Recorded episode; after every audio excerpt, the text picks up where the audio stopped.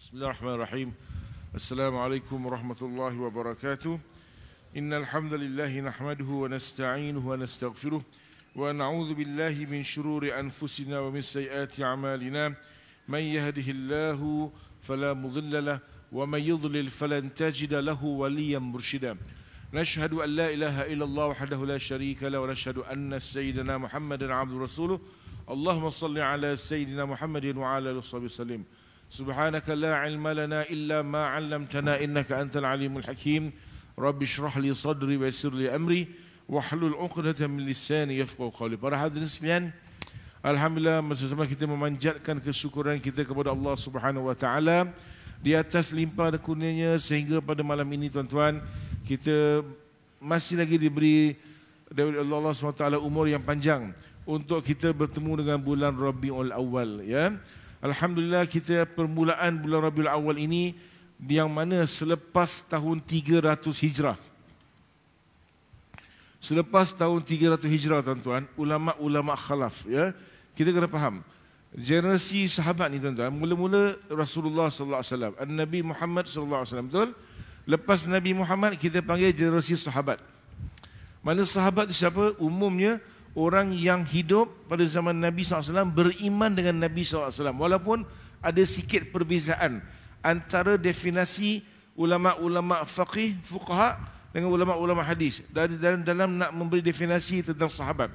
Tapi umumnya orang-orang yang hidup zaman Nabi SAW beriman dengan Nabi SAW. Itu sahabat. Lepas era sahabat, kita ada era tabi'in. Bermakna orang-orang ini dia tak sempat jumpa Nabi SAW. Tapi dia sempat jumpa sahabat-sahabat Nabi SAW. Itu tabi'in. Selepas tabi'in, kita ada era tabi' tabi'in. Itu orang-orang yang jumpa tabi'in tapi tak jumpa sahabat. Ha, ya. Lepas tabi' tabi'in, kita tak panggil tabi' tabi' tabi'in. Tak ada. Kita panggil ulama khalaf. Ya. Jadi yang daripada zaman Nabi SAW, zaman sahabat, zaman tabi'in, tabi' tabi'in, ini kita panggil salaf. Okey, golongan salaf. Lepas tahun 300 Hijrah lepas golongan ini kita panggil khalaf, ya. Pada zaman salaf tuan-tuan, sahabat-sahabat Nabi SAW mereka hidup dan mereka menyaksikan bagaimana Nabi Muhammad SAW punya akhlak. Sampai mereka cinta Nabi SAW. Contohnya, bila kata cinta Nabi SAW, kita tengok. ya Seorang, ada beberapa kisah kita tengok.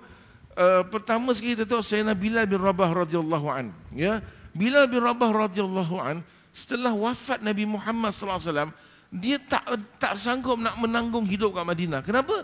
Dia pergi Raudhah, dia nampak Nabi SAW. Dia pergi Masjid Nabi, dia nampak Nabi SAW.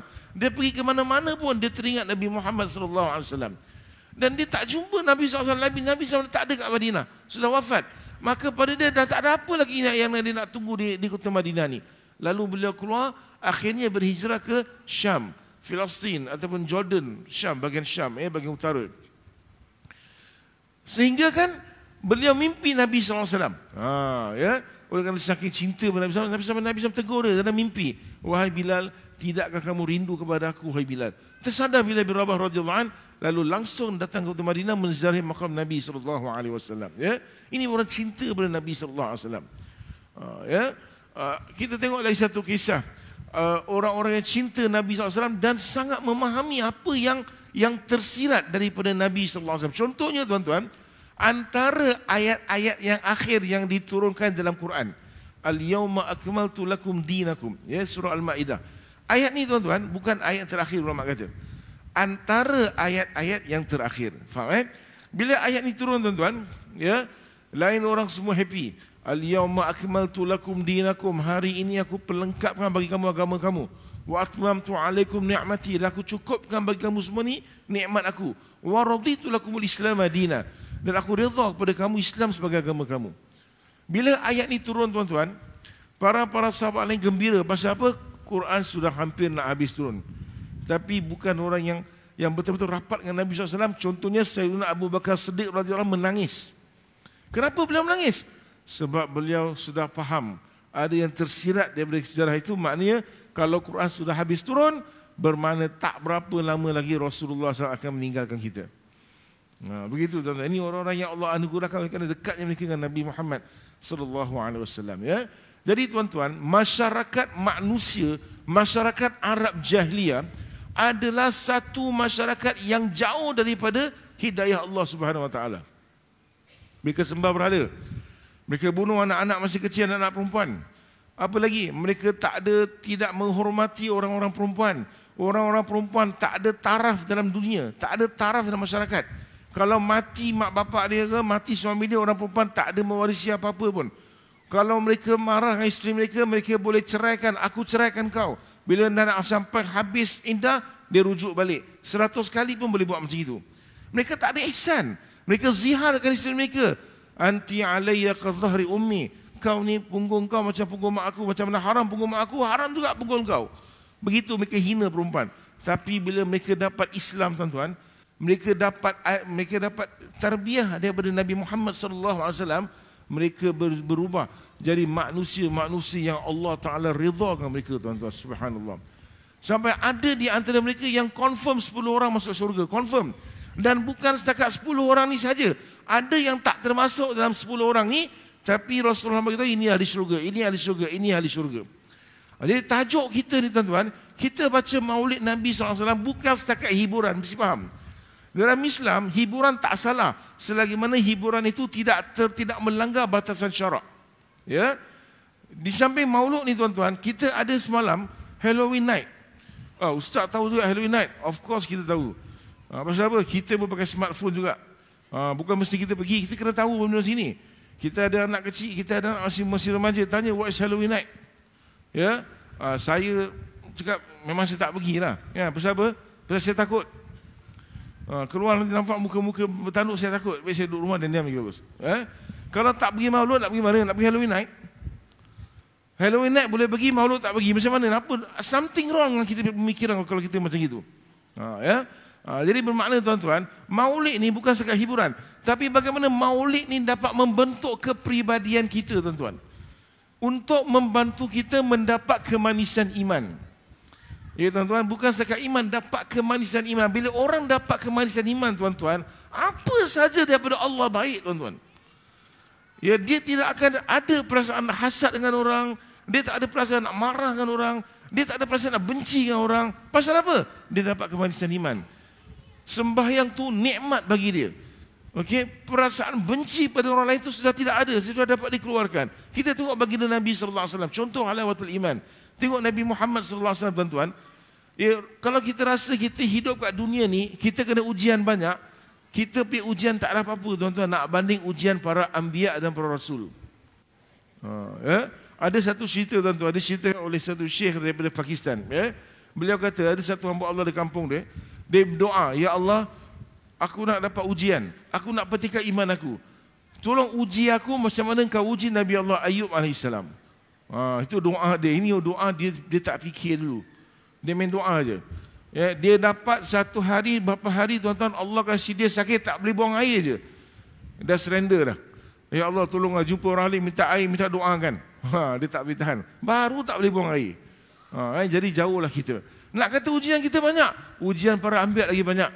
Bila Rasulullah tengah sakit tuan-tuan akhir-akhir hayat, ah, Sayyidina Abdullah bin Mas'ud radhiyallahu pegang Nabi SAW. Pegang tak boleh pegang. Ya Allah panasnya ya, tubuh pada kamu ya Rasulullah. Begitulah kami para anbiya kalau kami diuji kami diuji dua kali ganda lagi dahsyat orang biasa.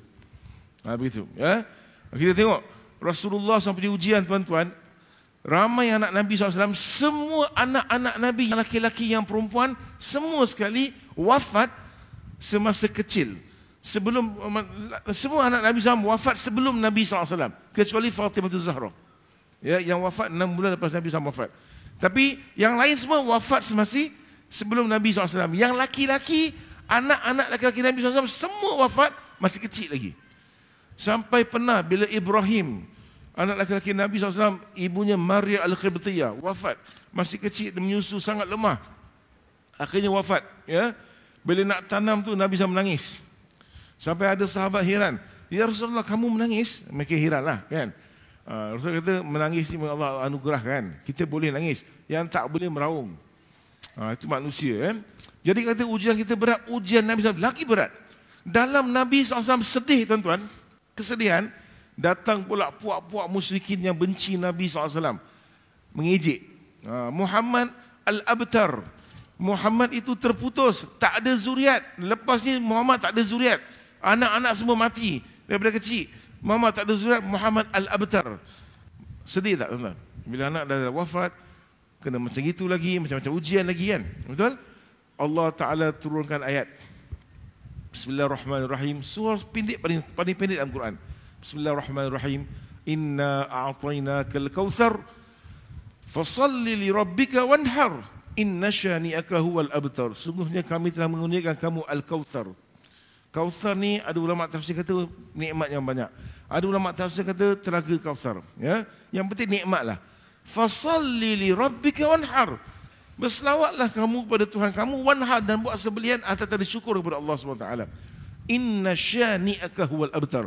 Sungguhnya seteru kamu yang melawan kamu. Mereka lah yang terputus. Bukan kamu Allah kata. Al-abtar, mereka seteru kamu itu terputus. Terputus apa? Terputus daripada rahmat Allah Subhanahu Wa Taala. Nauzubillah min dzalik. Ya. Jadi kita macam mana baginda Nabi SAW menghadapi. Ya, banyak lagi. Setiap hari Selasa Rabu kita kita bincang tentang asbabun nuzul. Kita dah habis surah Al-Maidah. Kita masuk surah Al-An'am. Ya? Lepas ni surah Al-A'raf. Kita nampak macam mana golongan Yahudi yang tak beriman. Ya, yang cuba nak attack Nabi SAW yang ambil kesempatan. Untuk nak bunuh Nabi SAW. Kita nampak. Ya? Kita belajar. Ha, jadi tuan-tuan. Kita tengok contoh halawatul iman. Dan ada di kalangan sahabat Nabi SAW. Tuan. Ya? Yang tak berapa masyhur. Dia bukan terkenal dengan seorang ilmunya luar biasa. Tidak orang ni biasa-biasa saja. Nabi SAW ini hadis yang masyur saya ringkaskan ya.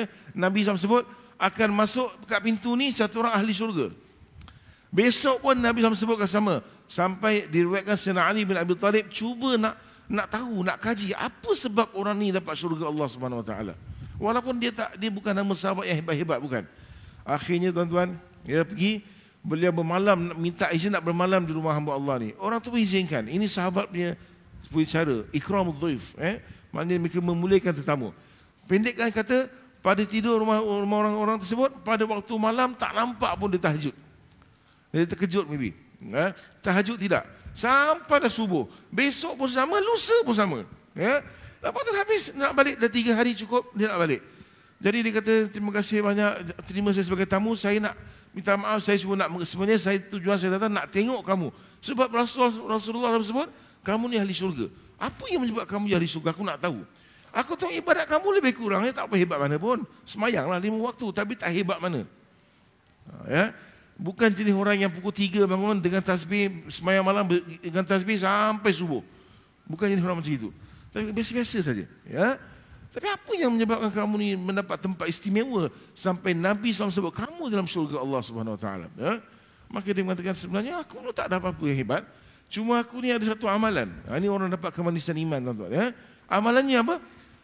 Aku kalau malam nak tidur, aku istighfar kepada Allah. Minta ampun kepada Allah. Ha. Kemudian apa? Kemudian aku maafkan semua orang yang buat salah aku.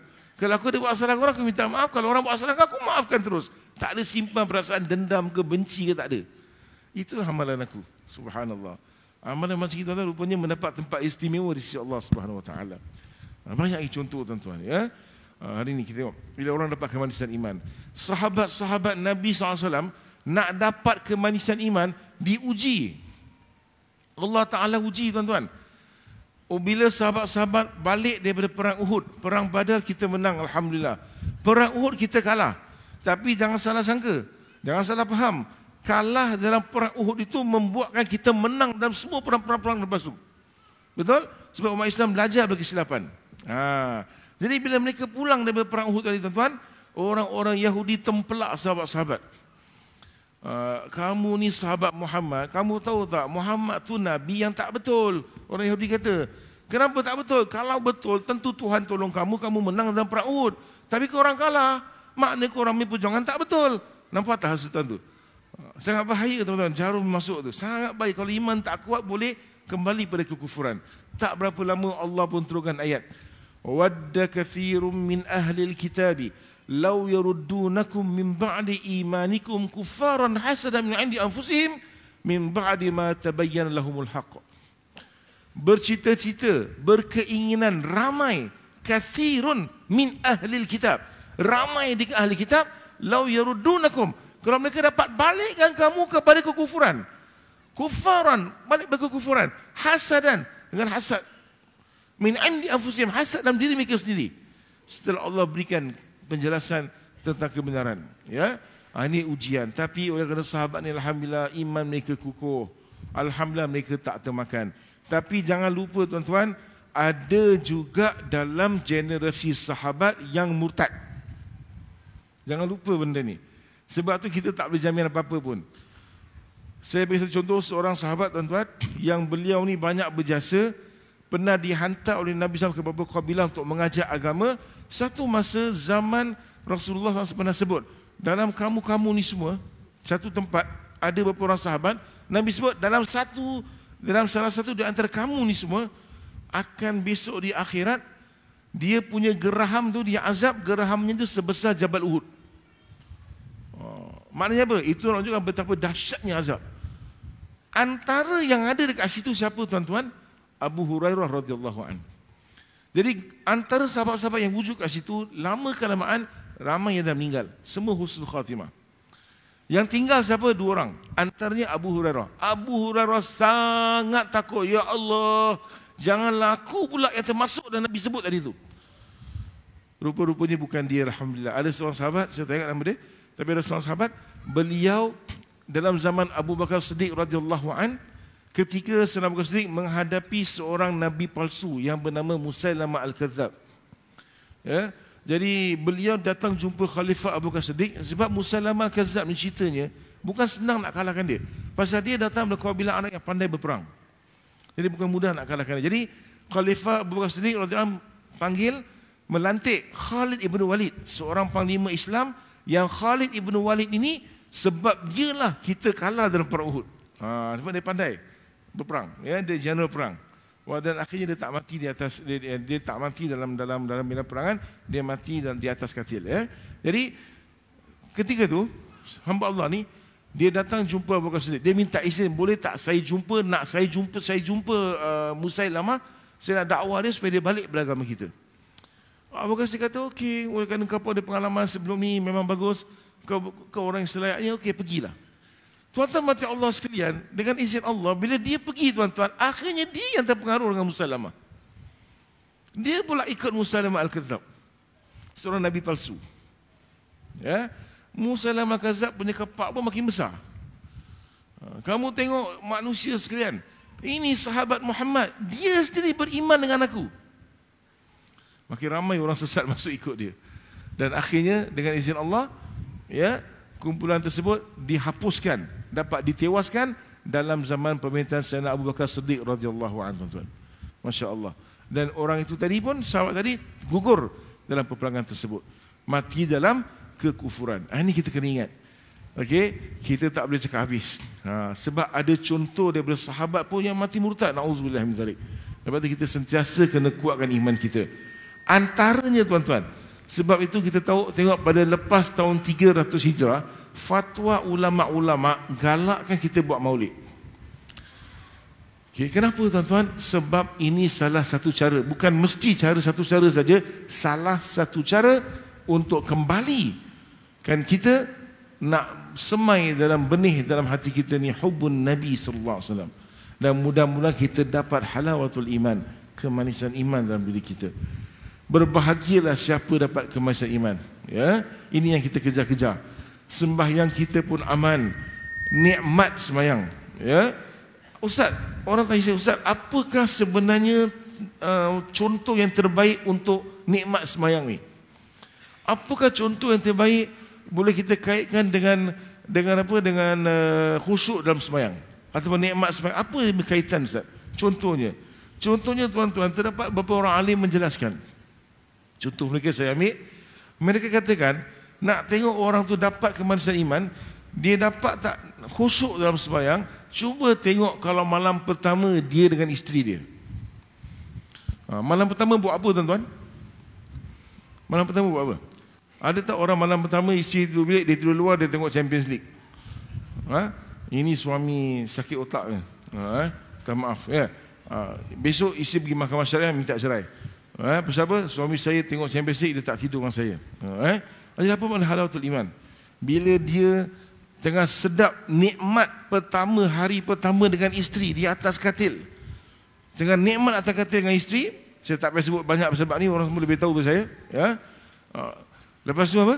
Dia boleh tinggalkan isteri di atas katil, dia masuk bilik air, mandi hadas dan sembahyang subuh. Maknanya apa? Dia boleh tinggalkan nikmat dengan isteri, dia lebih kejarkan nikmat sembahyang pada dia semayang paling nikmat. Lebih daripada nikmat pada isteri subhanallah. Itu maknanya dia dapat khusyuk dalam semayang dia dapat rasa kemanisan iman tuan-tuan. Kalau dekat sini yang pernah berkahwin malam pertama agak-agak kita menang ke kalah tuan-tuan? Ha, eh, berapa orang yang qada semayang subuh malam pertama? Ha, fikir sendirilah. Mungkin ada yang dah terlupa pun. Ha, eh wallahu alam. Jadi itulah maknanya kemanisan iman ya tuan-tuan? Jadi mudah-mudahan kita baca maulid ini kita tenang. Tapi kita mesti faham ya ada orang kritik maulid dan saya tak pernah marah orang macam ini. Pasal apa? Saya cuba tengok apakah pandangan beliau cuba yang nak sampaikan. Antara pandangan mereka pun saya boleh terima. Pasal apa? Dia kata Ustaz, kita asyik baca maulid saja. Kadang-kadang kita syok dengan maulid, kita lupa belajar. Pun betul juga. Uh, itu cara yang tak betul. Kena belajar. Kalau kita syok dengan maulid saja, kita cenderung pada satu, kita tinggalkan yang lain. Itu tak betul. Maulid, maulid. Belajar, belajar tingkatkan ilmu tetap tingkatkan ilmu. Itu satu benda yang tak boleh kita nafikan. Apa lagi? Ha, ya. Ha, kadang-kadang kita syok dengan maulid, kita baca, kita pun tak apa kita baca. Ha, setakat syok aja. Ha, ya. Ini pun satu lagi. Kalau kita baca maulid tuan-tuan, kita tengok makna dia, kita tengok syair-syair yang termaktub tu betapa indah. Orang Arab ini memang handal bidang syair. Ya, syair itu hebat. Cuma Allah turunkan Quran lagi hebat daripada syair. Ha, itu dia. Ha, eh? ha, jadi itulah kita kita ambil positif lah. Ha, eh? Kalau ada yang tak setuju dengan maulid, tak menjadi masalah. Ha, saya tak mau tengok kalau orang tak setuju dengan maulid, dia tak habis main satu soft dengan kita. Ini tak betul. Semayang tak semayang satu soft. Kita tetap seorang Muslim, kita tetap bersaudara yang baik. Kalau siapa tak setuju, tak menjadi tak masalah. Mungkin jadi cara lain. Ha, cuma kita yang setuju ni, kita buat cara kita yang terbaik. Mudah-mudahan maulid ini dapat memberikan kesan dalam peribadi kita dan kita besarkan maulid. Kenapa tuan-tuan? Sebab ulama-ulama menjelaskan ya bahawa malam maulid Nabi SAW ialah malam yang paling besar dalam sejarah Islam. Besar macam mana? Malam maulid Nabi ada ulama mengatakan lebih besar daripada malam Lailatul Qadar. Ish, ini very controversy Ustaz. Yes, saya buktikan. Malam maulid Nabi lebih besar daripada Isra dan Mi'raj. Malam maulid Nabi lebih besar daripada segala malam yang ada dalam sejarah Islam. Kenapa? Sebab satu, kalau tidak berlaku malam maulid Nabi sallallahu alaihi wasallam maka tidak akan berlakulah malam Lailatul Qadar. Betul? Kalau tak berlaku malam ini maulid Nabi SAW maka tak akan berlakulah Isra dan Mi'raj. Sebab Isra dan Mi'raj anugerah kepada Nabi Muhammad sallallahu alaihi wasallam. Bila Allah anugerahkan malam itu qadar tuan-tuan? Bila Allah anugerahkan malam Isra Mi'raj tuan-tuan? Allah anugerahkan Nabi Muhammad sallallahu alaihi wasallam malam Isra dan Mi'raj yang mana Allah tak pernah beri pada nabi-nabi yang lain. Bila? Apabila Allah dah cukup uji Nabi Muhammad SAW, Nabi Muhammad SAW lulus ujian dengan cemerlang sampai Allah iktiraf bahawa Nabi Muhammad SAW adalah hamba Allah. Subhanalladzi asra bi 'abdihi lailan minal masjidil haram ila masjidil aqsa. Dengan maha suci Allah yang telah menggerakkan hambanya. Allah sudah iktiraf Nabi Muhammad SAW adalah hamba Allah. Kemudian Allah setelah berlaku Amul Huzni. Ha, ini ujian Nabi Muhammad SAW. Ya, berhadapan dengan orang musyrikin. Isterinya pendorong kuat. Ha, bagi isteri-isteri ketahuilah. Ya, kenapa Nabi Muhammad SAW dah belasan tahun wafat Khadijah binti Khuwailid radhiyallahu anha masih sebut nama Khadijah binti Khuwailid radhiyallahu anha sampai timbul cemburu di hati isteri yang lain sebagai orang perempuan. Kenapa? Cuba kita tengok peranan kita cuba tengok peranan Sayyidah Khadijah radhiyallahu seorang wanita yang istimewa, seorang wanita yang cantik berparas rupa, rupawan, hartawan, seorang bangsawan. Tetapi bila jadi isteri Nabi Muhammad SAW, beliau sangat tawaduk. Kita ingat hari ini kita pergi Mekah, nampak Gua Hira. Saya beberapa kali pergi Mekah, Gua Hira, saya sampai kat bawah je. Saya Islam. Ambil gambar, saya balik. Saya tak pernah naik. Uh, saya tak kuasa nak naik. Eh, tak, tak terdorong nak naik. Walaupun dah senang sikit, dah ada track. Tapi bayangkan, bila Nabi Muhammad SAW beruzlah sebelum jadi Nabi, seolah sebelum jadi Nabi, macam mana Siti Khadijah menghantar makanan tu kepada suami yang tersayang. Naik dekat sekarang ada track tapi Khadijah naik dan berikan bekalan makanan kepada suami itu. Besar tak tuan-tuan? Subhanallah. Ha, jadi isteri-isteri ya jangan banyak komplain, minta maaf. Ya cuba jadi isteri macam Sayyidatina Khadijah binti Khuwailid radhiyallahu anha. Ha, bukan orang perempuan sini, orang perempuan sini baik, orang perempuan tempat lain saya kata. Ha, eh? ha perempuan sini baik-baik insya-Allah. Jemaah kita. Baik, Allah alam. Saya suka nak ceramah pukul 10. Ha, tapi makanan dah tunggu kat luar. Nanti kena komplain. Ha, Ustaz panjang sangat ceramah Ustaz. Nanti email masuk beratus nanti. Ha, sekarang dah tak ada tulis pakai email sekarang. Ha, saya suka ceramah pukul 10. Lain kali insya-Allah. Ha? Ha, sekarang kita Alhamdulillah dah semai isyak berjemaah, semai maghrib berjemaah. Uh, dapat baca maulid, dapat selawat, dapat silaturahim, dapat makan juga. Itu pun sunnah juga insya-Allah. Ya. Mudah kita dapat hidup sunnah Nabi sallallahu alaihi wasallam. Amin ya rabbal Bismillahirrahmanirrahim. Alhamdulillah alamin Allahumma salli ala sayyidina Muhammadin wa ala alihi wasallam sallim rabbana zalamna anfusana wa illam taghfir lana wa tarhamna lanakunanna minal khasirin. ربنا انفعنا بما علمتنا ربي علمنا الذي ينفعنا. ربي فقهنا فقه أهلنا وقرابات لنا في ديننا ما كنت وذكر.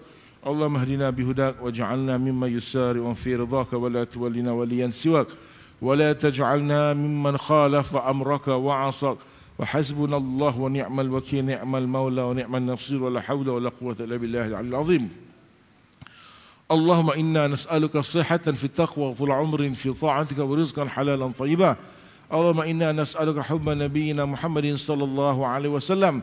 اللهم لا تحرمنا شفاعة رسولنا سيدنا محمد صلى الله عليه وسلم. اللهم صل اللهم صل وسلم على نور الأنوار وسر الأسرار وترياق الأغيار ومفتاح باب اليسار. سيدنا ومولانا محمد المختار وآل الأطهار وأصحاب الأخيار. عدد نعم الله وإفضاله ربنا هب لنا من أزواجنا وذرياتنا قرة أعين واجعلنا للمتقين إماما.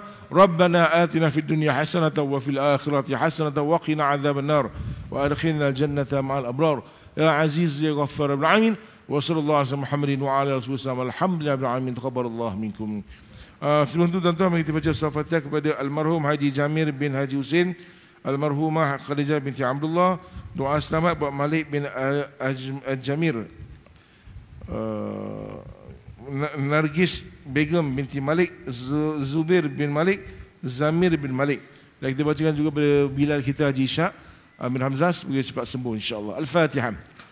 أعوذ بالله من الشيطان الرجيم بسم الله الرحمن الرحيم الحمد لله رب العالمين الرحمن الرحيم مالك من دين إياك نعبد وإياك نستعين اهدنا الصراط المستقيم صراط الذين أنعمت عليهم غير المغضوب عليهم ولا الضالين. آمين. والسلام عليكم ورحمة الله وبركاته.